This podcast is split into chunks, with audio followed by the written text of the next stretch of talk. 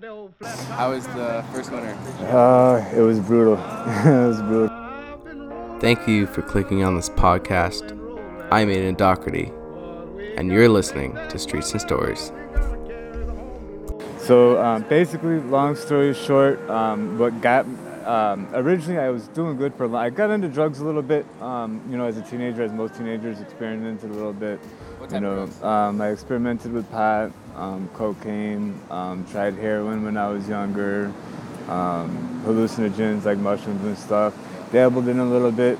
For the most part, left all the hard stuff alone. I stayed, you know, I, I continued with marijuana and I drank a little bit. Um, you know, and, and up until about my mid 20s, and I did pretty good. I, I had gone through a treatment um, center as part of staying out of. Uh, I had gotten a little trouble with the law, and part of staying out of going into prison was I had to go through a, a treatment program, um, which I went to. I went through uh, a 28-day um, rehab and then a, a halfway house from there, three-quarter house program and all that. Learned a lot of things. Stayed out of trouble.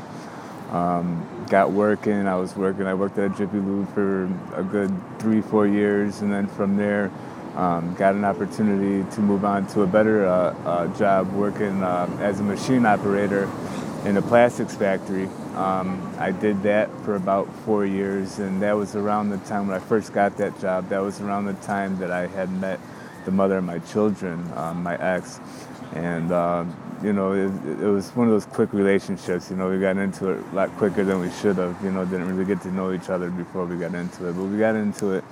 You know, in the first you know year or two was pretty decent.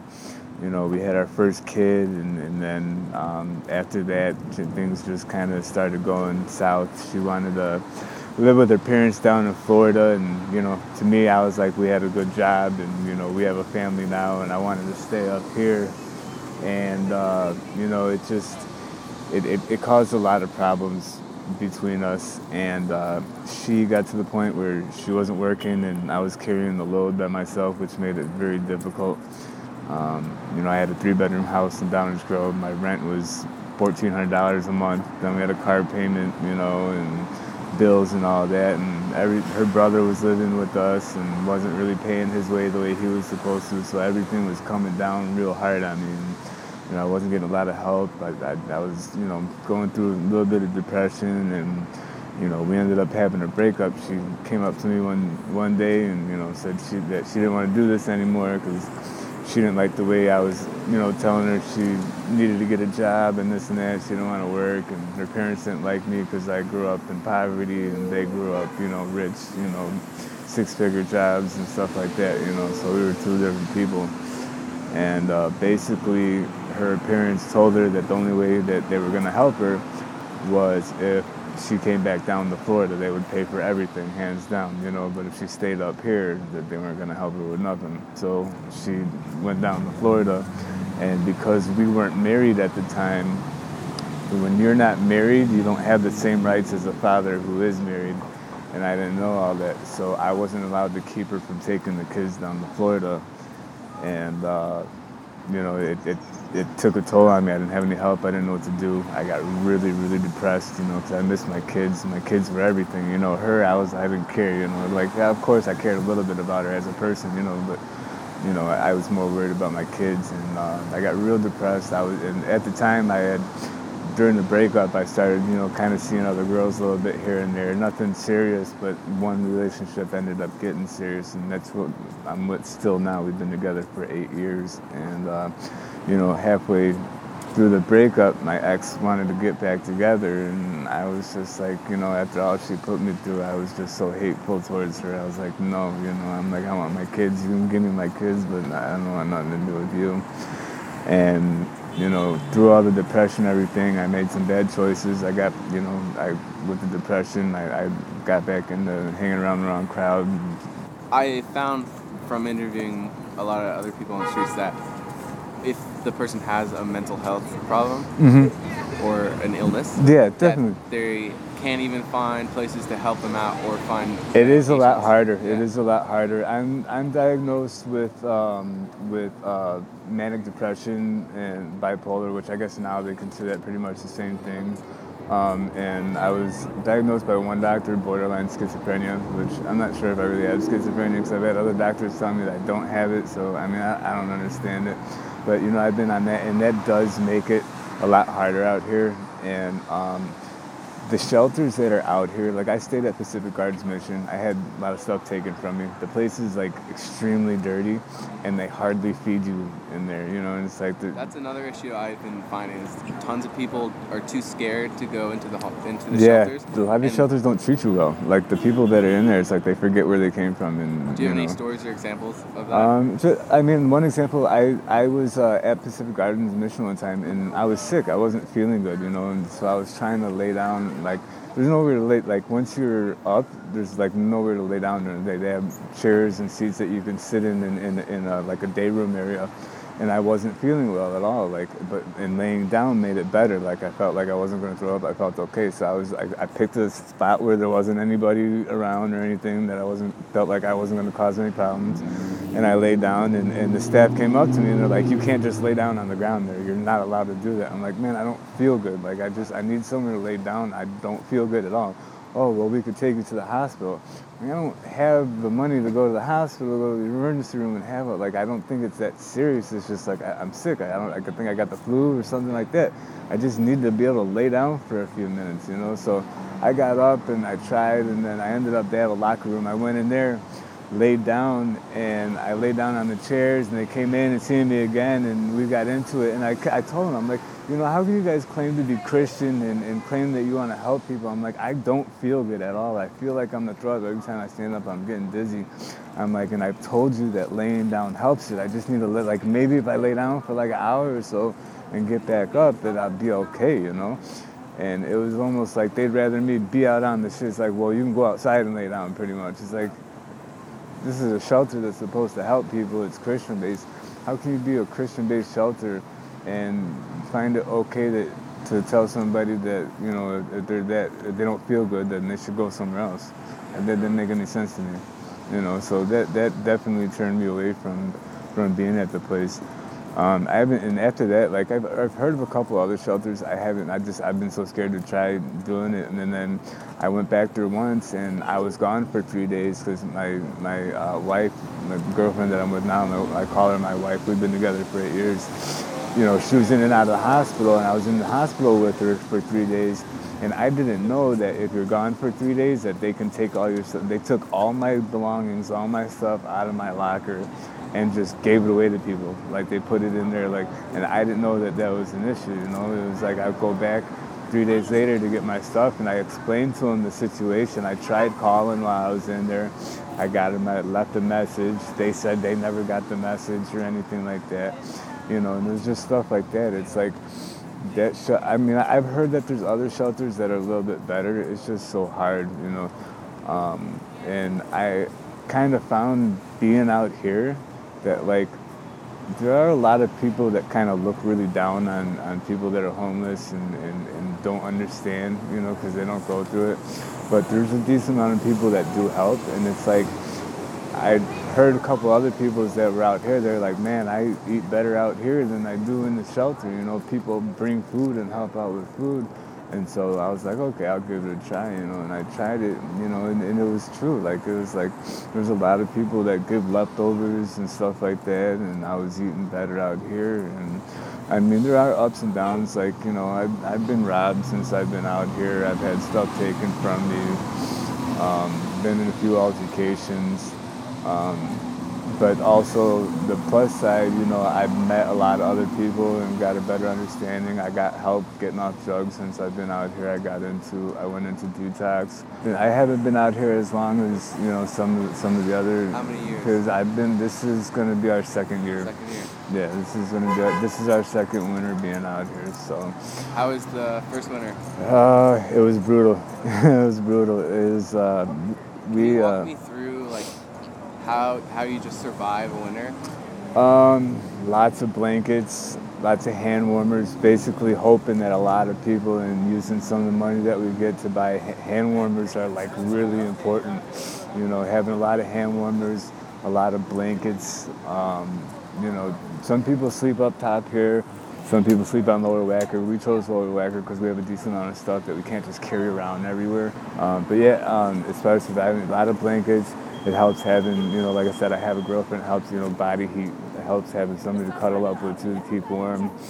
Um, you know, we um, the first winter we rode the blue line a lot. Blue line runs um, 24 hours, um, and as long as you're not causing trouble, you know they'll let you kind of. They kind of they don't want you really sleeping sleeping on there, but you know you try and catch you know catch some snoozers here and there, and they'll come and wake you up, and you know you get to one side, then you got to switch tracks, and you know ride the other side. You can't just stay on the same train. So we did that for a little bit. Um, we found out about uh, O'Hare Airport in, in, the winter when it's bad like this. Um, they would let people um, sleep in the terminals, you know, as long, again, as long as you're not causing trouble. You know, they got heaters along the sides of the walls and stuff, so, you know, we would kind of cuddle up there and sleep next to each other. We did that for a while. Um, like I said, we tried the, we tried the uh, shelter thing. Um, this winter so far, um, it's been a couple of days where it's pretty brutal, pretty cold, and, and, and that's really the main thing is just you know trying to um, find some. They, they, they do have some like hospitals where you can go to warm up and stuff. Um, sometimes they treat you kind of crappy, you know, depending on the hospital. Some are better than others.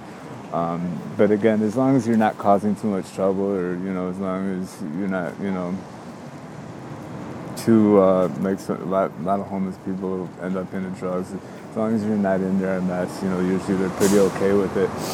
Um, that's really the main thing, man. Just really hoping for help with blessings and, and, and, and just trying to find those warming centers and, and you know trying to trying to find people that you can click up with. A lot of guy, a lot of people down there you know are kind of close to each other um, with all the blankets and stuff, and that's I mean, that's really the only way to survive out here. Um, right now, my go-to sleep spot is uh, Lower Lake Street. It's um, right off of Lower Columbus docks back there.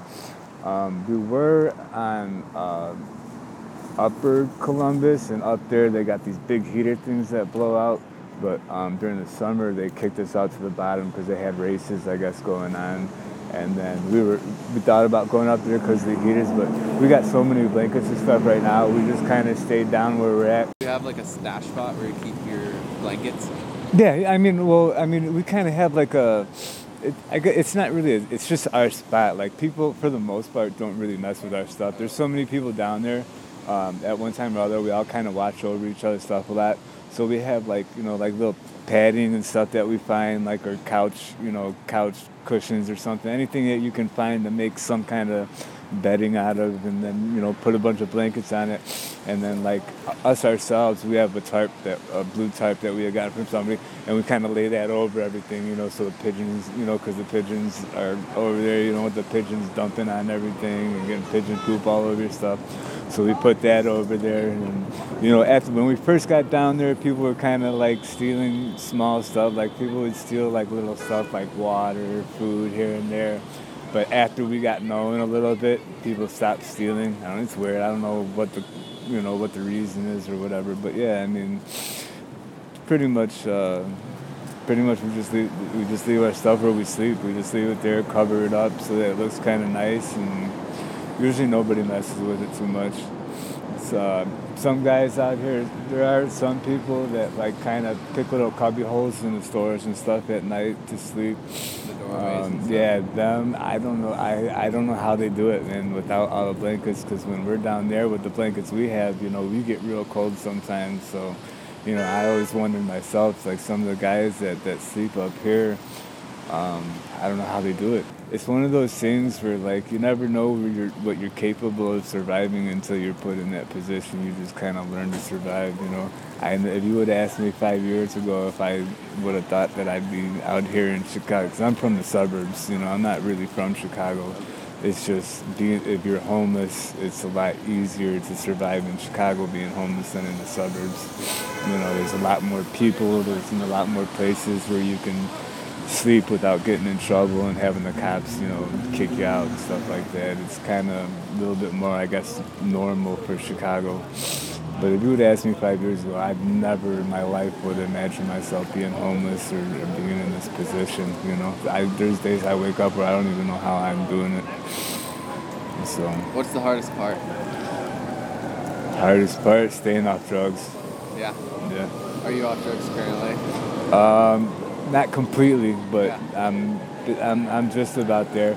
Um, with the methadone, you got to get up to a certain amount for it to like counteract the drugs and um, using hair. Using, I ended up my drug of choice became heroin, and but now it's like they don't have heroin. Now it's fentanyl is what they put out there. Is that your new? Fet, yeah, so. Do you snort it or inject it? I inject. I started off snorting, moved to injecting, and then I got, I, like I said, I went to the detox and got on methadone. But because methadone was made for heroin, and fentanyl is a way stronger um, opioid than what heroin is, so it takes a lot more of the methadone to keep you from getting sick. And the sick, like the withdrawal and the sickness from heroin is horrible. Like I had heard stories I, before I got real bad in heroin. Like I, I knew people and I heard stories, and I never understood the the, the realness of it until I went through it. And it's just, it's, it's horrible. That's what makes it so hard for people to quit. Is the sick is just so. It's like having the worst flu in your life. Like body aches. Like people lose control of their bowels, throwing up, and all that. And you don't want to feel like that, so they just keep doing the drug, trying to find ways to keep doing the drug in order to do that. So, but with the methadone, and what sucks, is the programs start you off so low and then work your way up instead of just giving you what you need at the first place. So I'm finally getting up, like, I got myself down to where I'm only doing like maybe half a bag just to keep me from the sickness Like I get in the morning. Gram. Um, no, not a gram. A bag is like a ten, a bag is a tenth of a gram. So ten dollars, a ten dollar bag is a tenth of a gram. And uh, you know, at one point I was doing about ten of those a day. You know, and that's a lot. I mean, that's enough. Ten what? 10, 10 Bags? bags, yeah, a day. So gram. Yeah, basically, yeah, basically a gram, a gram or more a day, you know, and that's a lot. Like that's enough to kill somebody. Like the normal person Yeah. can do half a like a normal person, a person that doesn't do heroin at all, did just half a bag, it'd pr- probably kill him. Yeah. Like a whole half, just a half a bag would kill him. You know, you imagine people getting up to where they're doing 10 bags a day. That's how a lot of people end up overdosing. Like well, so many, we've seen a lot. We've a lot of people that we've met down here since we've been out here that we um, became, you know, associates with. You know, we ended up losing, you know, to ODs, they OD, because that's a lifestyle down here, and we just didn't want, we don't want that, you know. We, we re- remember how it used to be when, you know, when we weren't on these drugs, and life was good, you know, working and coming home, being with each other, just living a normal life, and you know, we want that back. So that's why we're going through the through the notions we're going to to, get everything. Heroin's so hard to come off of. I mean, there's a few people, you know, that that give us hope that that have gone through it, and you know, they showed us, you know, you can do it. So and, and that's what I'm doing. I'm trying to get through there. So my goal, hopefully, is to by this time next week, is to be off completely, and then just be taking the methadone, and then you know, um, steady myself on that, and then come off of that eventually. Like I know it's a lot of people like, well, you're just switching one for the other, which I understand that, but it's you know, it, you got. You, it's hard for anybody else to understand. You got to start somewhere. and It's hard for you to understand if you haven't done it. It's that sick, you know. You don't. And the methadone keeps you from being sick, and methadone is legal, and insurance pays for it. So I don't have to go out here, you know, doing anything to, to get money for drugs. I'm not doing the drug itself, and then methadone I can work. You know, once I get leveled off, I can you know bring down the dosage to where I get off of it comfortably. You know, you know, because yeah, I mean you could technically you know just cold turkey it, but it's a rough way to do it, man. Especially on the rough way. street, I bet. I was, yeah, especially on the street, especially on the street. Do You you know, think that's mostly why a lot of people just stay on heroin? I think so. makes Living Yeah. on the street easier. I think so. Yeah, definitely, Definitely. I find that a lot of people are like worrisome of giving homeless people money because I think they're just going to spend it on drugs. Realistically, when you were at the prime of your heroin use, how much money? Like, so let's say you got fifty bucks during that day, panhandling. Mhm. Realistically, like, what would you spend that money on? Um, totally honest, don't care. Yeah, yeah. Just roll it out. Realistically, in the worst of it, Yeah. I mean, I'd say probably like three quarters of it would probably Okay. go to the drugs, and then you know the necessities definitely at the worst of it. Yeah, of course. And then what about now? Now mostly it goes to I've been getting transportation, going around looking for jobs. You know, trying to put a little bit, you know, a little bit to the side here and there for the apart- when we get the apartment, so that we have something.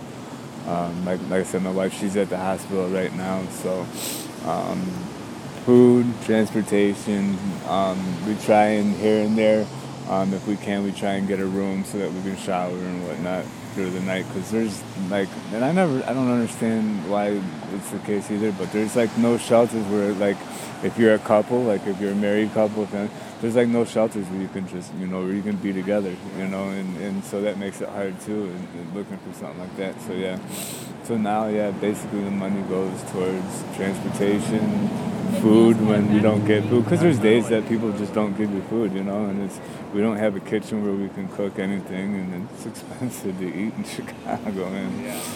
so. I mean, for the most part now, it, it basically goes towards transportation, getting around, going to the clinics to make sure to get my dose, to you know, so that I, I stay in the program and doing stuff like that. Yeah. What would be the most useful thing that a person could give you besides, or just another homeless person besides money? Besides money, um, things that I see that we don't get a lot that could be useful would be um, underwear, um, Q-tips. Like they give us a lot of hygiene stuff, um, but you never really see a whole lot of Q-tips. You know, Q-tips people need to clean their ears out and stuff. Um, Q-tips, underwear. You know, people. There are people things that they bring. Um, you know, clothes around sometimes, but you never really see underwear too much. You know, and underwear is kind of an important thing. Um, off the top of my head, those would be like the two main thing, like like underwear, Q-tips, and then like you know towels, towels, so that if you do find somewhere, so you can wash up and stuff like that.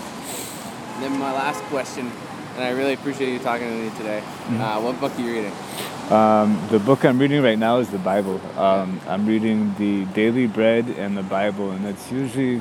Um, I used to. I, I got in the Bible a while ago when I was clean and on, on top of things, and uh, I was kind of, you know, I would read it here and there. It was a part of my life, and, and it was, you know, when I got into thinking, you know, when I wanted to get doing right again and, and getting wanting to get clean, I just I knew the Bible was one of the things I had in my life, and I know it's one of those things that no matter what no matter what you, you know, not everybody believes in it, but you know, I'm, I'm, a, I'm not a Bible thumper. I'm not like, you know, a believer like, oh God, I don't push God on everybody, but it helps me. It's a positive thing, and you know, if I want to, um, I want to um, better my life. I know there's a lot of, um, there's a lot of good direction in the Bible. You know, I don't. Thank you so, so much for listening to this episode of Streets and Stories. If you want to make a difference, please go to iwishiwasoutside.org, all lowercase.